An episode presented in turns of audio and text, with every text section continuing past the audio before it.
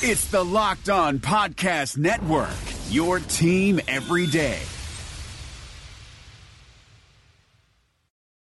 Hello and welcome to Locked On Vikings, and I wish you a very happy new year. I'm your host, I'm your pal, I'm the kid you copied off in math class. My name is Luke Braun. You can follow me on Twitter at Luke Braun NFL. You can follow the show at Locked On Vikings, and we have a lot to talk about. We've got a little bit more to go over from the Vikings Bears game that ended the Vikings season. We won't do too much about that. We also have Black Monday to go over. That was yesterday. A lot of coaching changes happened around the league. So we're going to take a step back from our heartbreaking and disappointing Vikings, look around the league at what's happening, and then we'll actually look at what all of those changes mean for the Vikings and take a look at uh, some of the news the Vikings have had in that regard.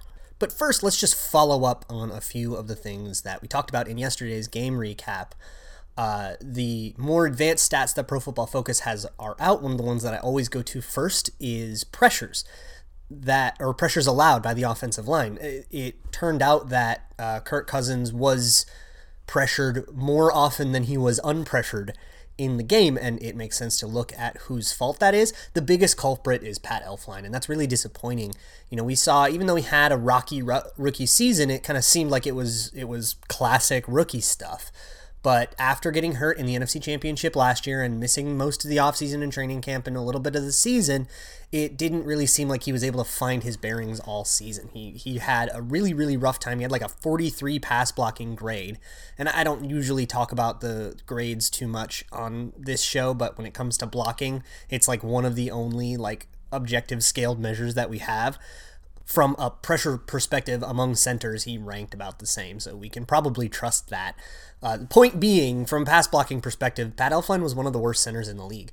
You know, a, a game that you would call a struggle for a center is two pressures, maybe three allowed. In week 17, Pat Elflein allowed six. And, you know, Akeem, Akiem Hicks is very good, Eddie Goldman's very good, but that's just unacceptable. The centers are given the advantage of double teams very often or being able to just kind of get a chip. So when he's getting credited with that many pressures, either the Vikings and their protection alignments were far too willing to leave Pat Elflein on an island, or he's playing really, really, really poorly.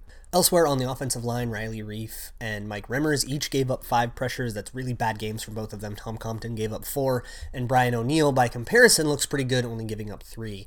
Uh, Brian O'Neill now will officially finish his rookie season. I think he had like 464 snaps uh, and gave up zero sacks. He was credited for zero sacks. There was one that you could maybe call his fault. Pro Football Focus did not. And according to those same standards, I think there are only two other tackles in the league that have ever done that in their rookie season and it puts Brian O'Neill in some pretty elite company. So as frustrated as we are, we all are with the offensive line, and probably later on this show, I'll do like a whole offensive line episode, just one episode dedicated to the whole thing. That is a bright spot, and we we've seen Rick Spielman hit on the draft on an offensive lineman. At least it appears to be right now. He played very well. Hopefully, he can stay healthy and, and not fall apart Matt Kalil style.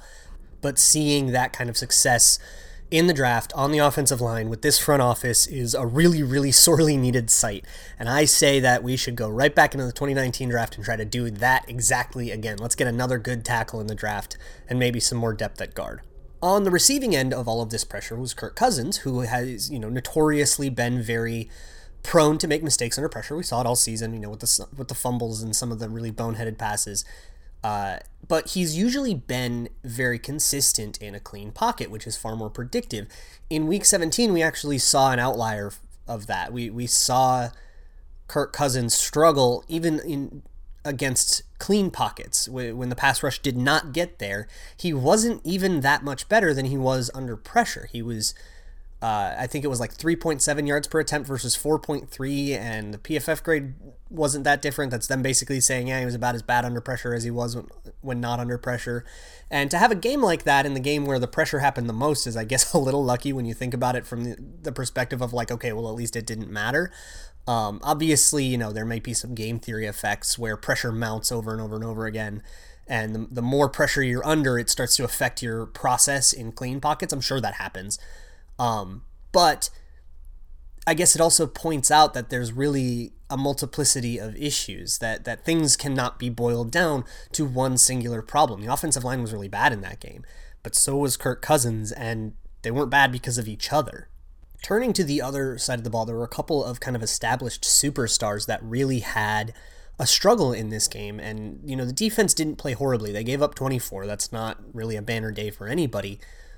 But they really faltered in the worst moments. And, you know, you're going to blame this game on the offense 10 times over before you blame it on the defense, but it still bears mentioning that Sheldon Richardson was shut out completely cleanly in this game for the second time this year.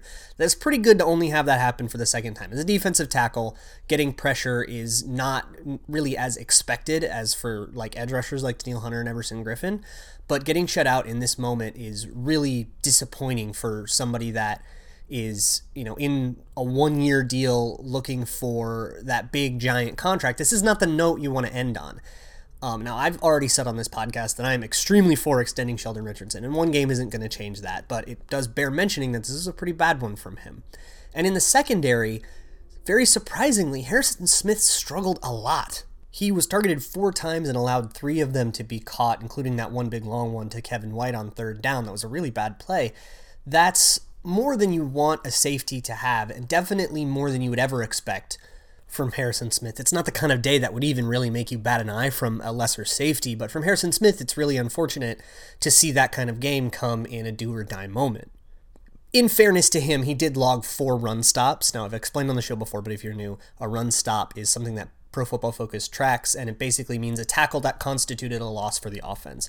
So if they go from first to 10 to second and eight, they're in a worse situation than they were before, and whoever make, made that tackle gets credited with a run stop.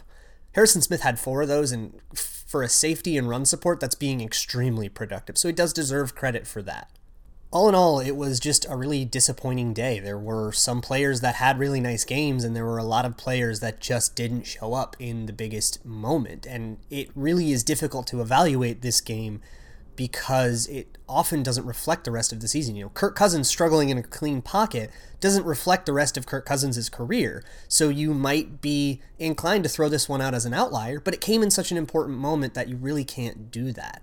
So we'll we'll look more at the rest of the season, including this game, a lot, especially over this next month when we don't have any more Vikings football to talk about.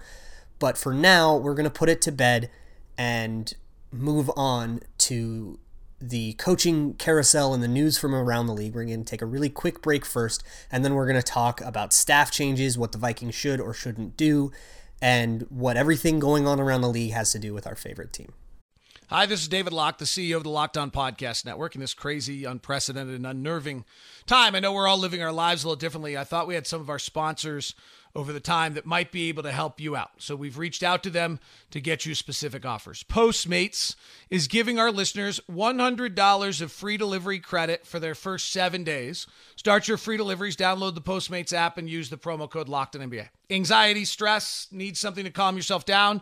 The Calm app is available for you. 40% off to our listeners at calm.com slash locked on NBA. Stuck at home, want fitness? Echelon Fit has been a sponsor of ours, and you can go to echelonfit.com slash L-O-N-B-A.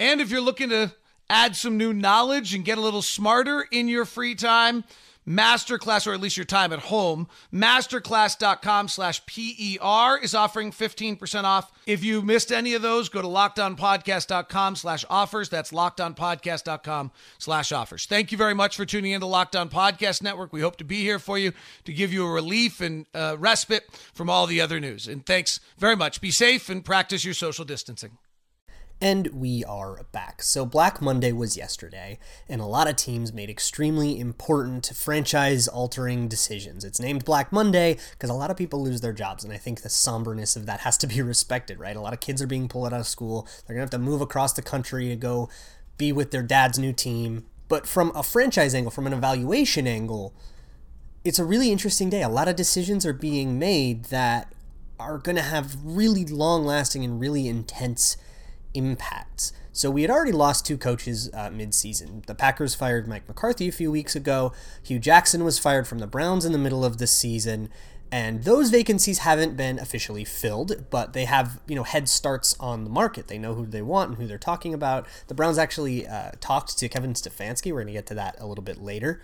But moving on to the coaches that were fired on Monday, the biggest fish I think that was fried was Marvin Lewis. He ended a 16 year tenure with the Bengals that started with a really truly amazing accomplishment that I think he should always be honored for because the Bengals before Marvin Lewis took over were a complete disaster. They were like some of the teams we really make fun of now, you know, like the Browns and the Jets and etc. The the Bengals were really a mess and Marvin Lewis took that team over and brought them back to relevance, and they made the playoffs a bunch of years in a row. But unfortunately, his legacy is always going to be 0 7 in the playoffs. Unless he gets another head coaching gig and can win a playoff game, his legacy is always going to be his teams couldn't win in the big games. And I, I think, I don't know how fair that is. I mean, 0 7, at that point, it's a pattern, right? But on the whole, playoff games tend to be fluky, right? They're your entire season coming down to one game this weekend, wild card weekend, four teams are going to have the exact same fate. They're going to make the playoffs, have a 16 game season that they're all very excited about right now, that are going to end with a one and done. And I don't know if it's the best evaluation to look at that one game and say that it renders the other 16 completely irrelevant when we're trying to evaluate, you know, the legacy of a coach or, or evaluate how good of a coach that guy is with Marvin Lewis, obviously the just the length of it and seven in a row, that's a, a pretty different situation, and, and that's probably going to dominate his legacy, not the turnaround of the mid aughts with Carson Palmer and all of the unbelievable runs that they had. I think if you're looking at Marvin Lewis's legacy as a coach, you got to look at both.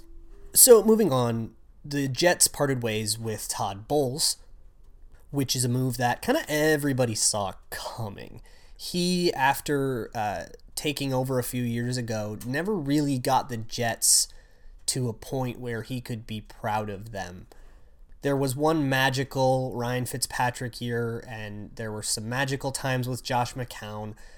But on the whole, the Jets were always a disappointing also ran, and he lasted a lot longer than coaches tend to last when your team is like that.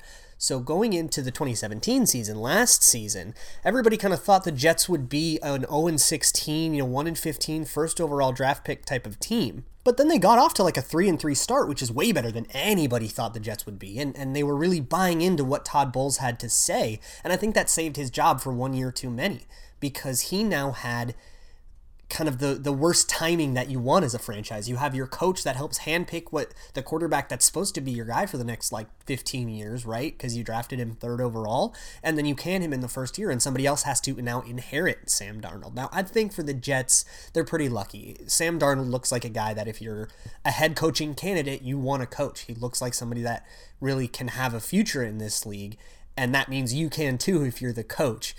But in terms of Todd Bowles, it's really rough to see a coach's tenure go out like that with a lot of opportunity and really just not a lot to show for it. So, moving on, the Denver Broncos parted ways with Vance Joseph.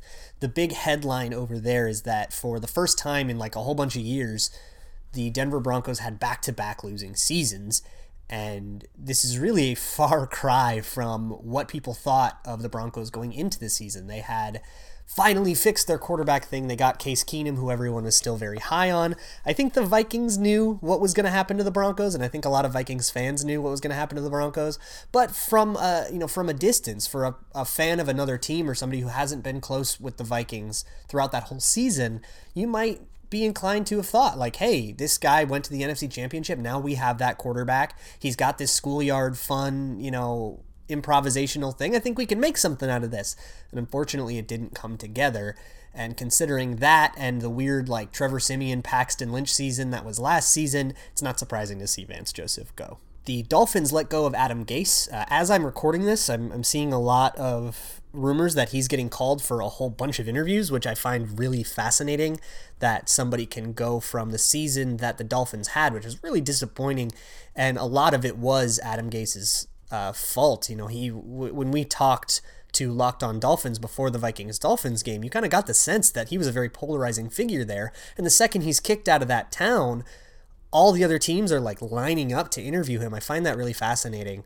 We'll see where his career goes from here, but considering his Dolphins tenure and considering the things that kind of led him to rise to that point, he kind of rode the coattails of Peyton Manning quite a bit and he, he was in a lot of favorable situations. I'm really interested to see if he can make something work without a Peyton Manning on the roster. Tampa Bay got rid of Dirk Koetter. That is extremely disappointing for Tampa Bay. If you remember the circumstances in which Dirk Koetter was hired, the Buccaneers had Lovie Smith as a coach, and he actually had that team playing reasonably with Jameis Winston. They were kind of on the cusp of the playoffs. They appeared to be rising, and they got rid of Lovie and they went with Dirk Koetter, who was somebody they had kind of been grooming through the organization to be like the head coach. Kind of reminds me of the way the Vikings view Kevin Stefanski right now you know, a guy who's been with the organization forever, a guy who's got all the experience, a guy who's kind of been waiting in the wings for his opportunity. That was Dirk Koetter, and, and this is really an ugly moment for Tampa Bay where they gave up on a very well tenured coach in Lovie Smith for this guy who really didn't work out. And he, he had the Buccaneers basically irrelevant for his entire tenure there. And the last one, at least that I know about of this recording, is uh, Steve Wilks for the Arizona Cardinals, a one and done, and that is super disappointing. Coming into the season, the Cardinals had Sam Bradford, who was going to be a reasonable stopgap for their super exciting young rookie, Josh Rosen. Josh Rosen is a quarterback that I loved a lot coming out of the draft. He really has not lived up to that. Long way to go for him, but it's not off to a good start. But you can't go 3 and 13 in your first year, get the first overall pick, and expect to be anointed with a second season. And it, it really seems, just looking at Cardinals media and Cardinals fandom, that a lot of the problems that Arizona had are being pinned on Steve Wilks. Now, Steve Wilks was dealt a, dealt a pretty crappy hand, right? Sam Bradford made it like three games before he got benched for playing so poorly. Josh Rosen wasn't ready. David Johnson really just wasn't the guy that Steve Wilks thought he was inheriting. A lot of the pieces that make Arizona tick weren't there. You know, they lost Tyrann Mathieu. And now Arizona is in this kind of same moment where the Jets are, where they have this young quarterback and they need to find a guy that's going to make him sing and fast. If, if Josh Rosen has a, another bad season or two, you're going to start seeing Arizona really crater. So they're at a moment where they really need to salvage the direction of their franchise. And before we wrap up this segment, there's one thing that I do want to mention with Black Monday, and that is that it was not a very good day for minority head coaches. Think of the six guys I just talked about, uh, four of them are African American. That's really uh, unfortunate. Now, I don't think that there is in this case, I think it's important to kind of look at the merits of their firings and say, okay, were any of those sketchy or were any of those like unfounded? And I don't think so, right? Marvin Lewis had this a long time coming. Todd Bowles had this a long time coming. Vance Joseph had a really poor tenure. Uh, a lot of these firings, like it's very hard to look at any single one of them and say, oh, there's like an ulterior motive here. But the pattern is troubling from a distance if you don't look deeper into it. That said, all the opportunities that these firings open up appear to be very favorable toward other minority candidates. Candidates, uh, Eric Bieniemy of the Chiefs is getting some looks. If you recall, he was Adrian Peterson's running back coach for a long time here.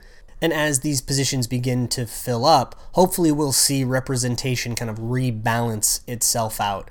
I am going to hold my judgment on this until the positions all get refilled and we know exactly where the league stands. There's a lot more decisions to be made and a lot more shuffling to do. So we are going to step away one more time for a quick break, and when we come back, we're going to talk about the future of Rick Spielman and Mike Zimmer and some of the news that went around on Black Monday. Uh, read that, and just where the coaching staff kind of goes from here. And we are back. So the Wilfs were asked during the chaos of Black Monday. Hey, are you going to do anything major with Zimmer or Spielman? You know, a, a, lot of people wanted Mike Zimmer to be fired or held accountable for what happened to a, a pretty good roster this season, or they want to hold Rick Spielman accountable for the failures of the offensive line for the umpteenth year in a row. The Wilfs answered and basically said, no, we're not going to do any shakeups at this time. You know, we really believe in these guys. Uh, it is worth noting that both of their contracts are up after the 2019 season. So we'll see kind of what happens over the course of this next year if we see extensions or anything like that. But for now, we can pretty safely assume that those guys are safe. And I want to talk a little bit about the merits of that decision because it's a really big moment, right? If the Vikings were to fire Zimmer and or Spielman, doing it now would be the most opportune time, and it would be a chance for the franchise to pretty much reset, tear it all down, and start building again. And this is a really bad time to do that when the Vikings signed Cousins, as much as I have been a hater toward that move, and I've, I've been very vocal about the problems that I have with it, but it is a commitment that they made for three years. And whether or not they have Zimmer or Spielman or someone else, Kirk Cousins is the quarterback of the Minnesota Vikings for 2019 and 2020. He has like 60 million dead on his contract, and he has a no trade clause. He's here to stay. Now, when you fire a coach, and even more so when you fire a GM, you really throw a wrench in the immediate season following that. And sometimes you need that, right? Like the Jets needed to start over. They needed to get rid of Todd Bowles, and they're going to have to be okay with the first year after this, with 2019 not being quite as good because, hey, the coach is in his first year, right? Now, the league is getting a lot more win now as the years go on, you know, patience is really wearing thin. We've we're starting to see a lot more Vance Josephs and Steve Wilks, and a lot less situations like Marvin Lewis and Todd Bowles. But if you look at the reasons that the Vikings failed, a lot of them can be chalked up to a lack of continuity. The offensive line has gone through a bunch of offensive line coaches, some of it by the Vikings' choice, and unfortunately, some of it was out of their control. There's been a ton of turnover on offensive coordinators, there's been a ton of turnover at the quarterback position, and a lot of that really added up to a lack of chemistry throughout the entire year. So, adding more change is only going to make that problem worse. Now, obviously, this doesn't absolve Rick Spielman of criticism and Mike Zimmer of criticism. There's a lot of things that Mike Zimmer did throughout the year that I think were really unacceptable. And I think that we can all agree that Rick Spielman has done a really poor job of scouting and acquiring offensive line. He's had a lot of failures, and I think Reiff and Remmers might get added to that list very soon. But if you're going to make the decision to get rid of guys like that, you need to be okay with it basically tanking the next year and a half of your franchise. And by the way, the Vikings just set themselves up so that the next year or two of the franchise is the Super Bowl window. So you're really going to commit, if you're going to get rid of these guys, you're going to commit to low expectations for 2019 okay expectations for 2020, and then everybody's contracts are up and the whole team falls apart, and then you go back to rebuilding for 2021. That's the future that you're asking for. I don't think that's better than the future you get by keeping Mike Zimmer and Rick Spielman on board. It would be especially inappropriate, I think, to fire Rick Spielman for his offensive line failings when he finally had his really best off. He's coming off his best offensive line draft pick of his entire career at this point, which is Brian O'Neill, and it's a, he's still a rookie, and there's still a long way to go. But that's the way that things are trending. So it would be pretty inappropriate to punish him for a problem that he seems to be working through and taking steps towards fixing.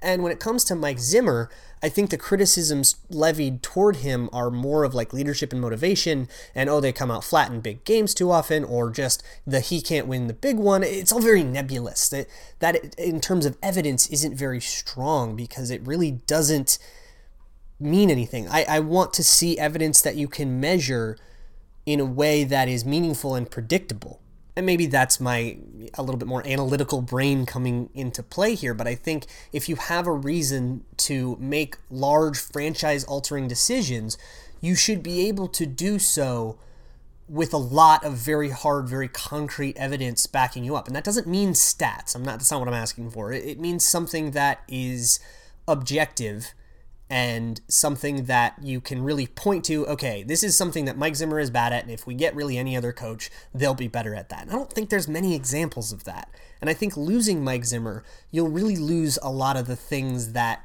have made this team competitive in the last five years. You know, his ability to develop defensive backs you know, we've seen Mike Mackensie Alexander even come through. We saw Holton Hill, an undrafted free agent, come through and play at a starting caliber level, nay, a good starting caliber level. We've seen a guy like Trae Waynes who really wasn't fit to be an NFL quarterback in this day and age, cornerback in this day and age, with his stiff hips and the problems that he had, really come on strong this year. And not to mention Xavier Rhodes, which is kind of his magnum opus. You're going to lose that. I think, you know, Jerry Gray is a great defensive backs coach, and I'm a big fan of his, but I think if you lose Mike Zimmer, you're not going to have that same ability to develop a young guy like Mike Hughes or whoever else is going to come into this team. Firing coaches does damage to a franchise. I, th- I think if there is going to be one headline, one thesis statement from this entire segment, it's that firing top level staff does damage to a franchise. And sometimes that damage is worth it when you have a guy like Steve Wilks that went, you know, 3 and 13, a guy like Hue Jackson that is very clearly holding the franchise back. But in a situation like the Vikings are in, where they have a lot of star players in their prime and that clock is ticking, you don't want to throw away future years because you're angry in the moment. And I think the Wilfs did a very good job of, of stepping out, looking at the big picture, and realizing that getting rid of those guys would be completely insane. It'd be the worst thing to happen to the Vikings in years. Now, if we are sitting here a year from now at the end of 2019, the team was 5 and 11 and they clearly aren't there, then yes, I, I think you have to really take a look at the high level leadership.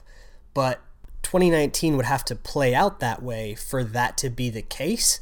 And I don't think the odds of that are very high. I think if we're going to revisit this point in like June and July when everybody's hyper optimistic, and if you asked any Vikings fan, hey, are they going 5 and 11 next year? I don't think you're going to get a lot of people that say yes to that question. And until that's what happens, I'm ride or die with Mike Zimmer and Rick Spielman as the brain trust of the Minnesota Vikings. So, with that, we are going to wrap up this episode. Uh, a little bit of housekeeping. Usually, at this point for the Wednesday and Thursday shows, I would start previewing the next game. Obviously, there isn't one to really talk about. So, I think we're going to start with a little bit of the post mortem stuff. I really want to go through the roster in a detailed way.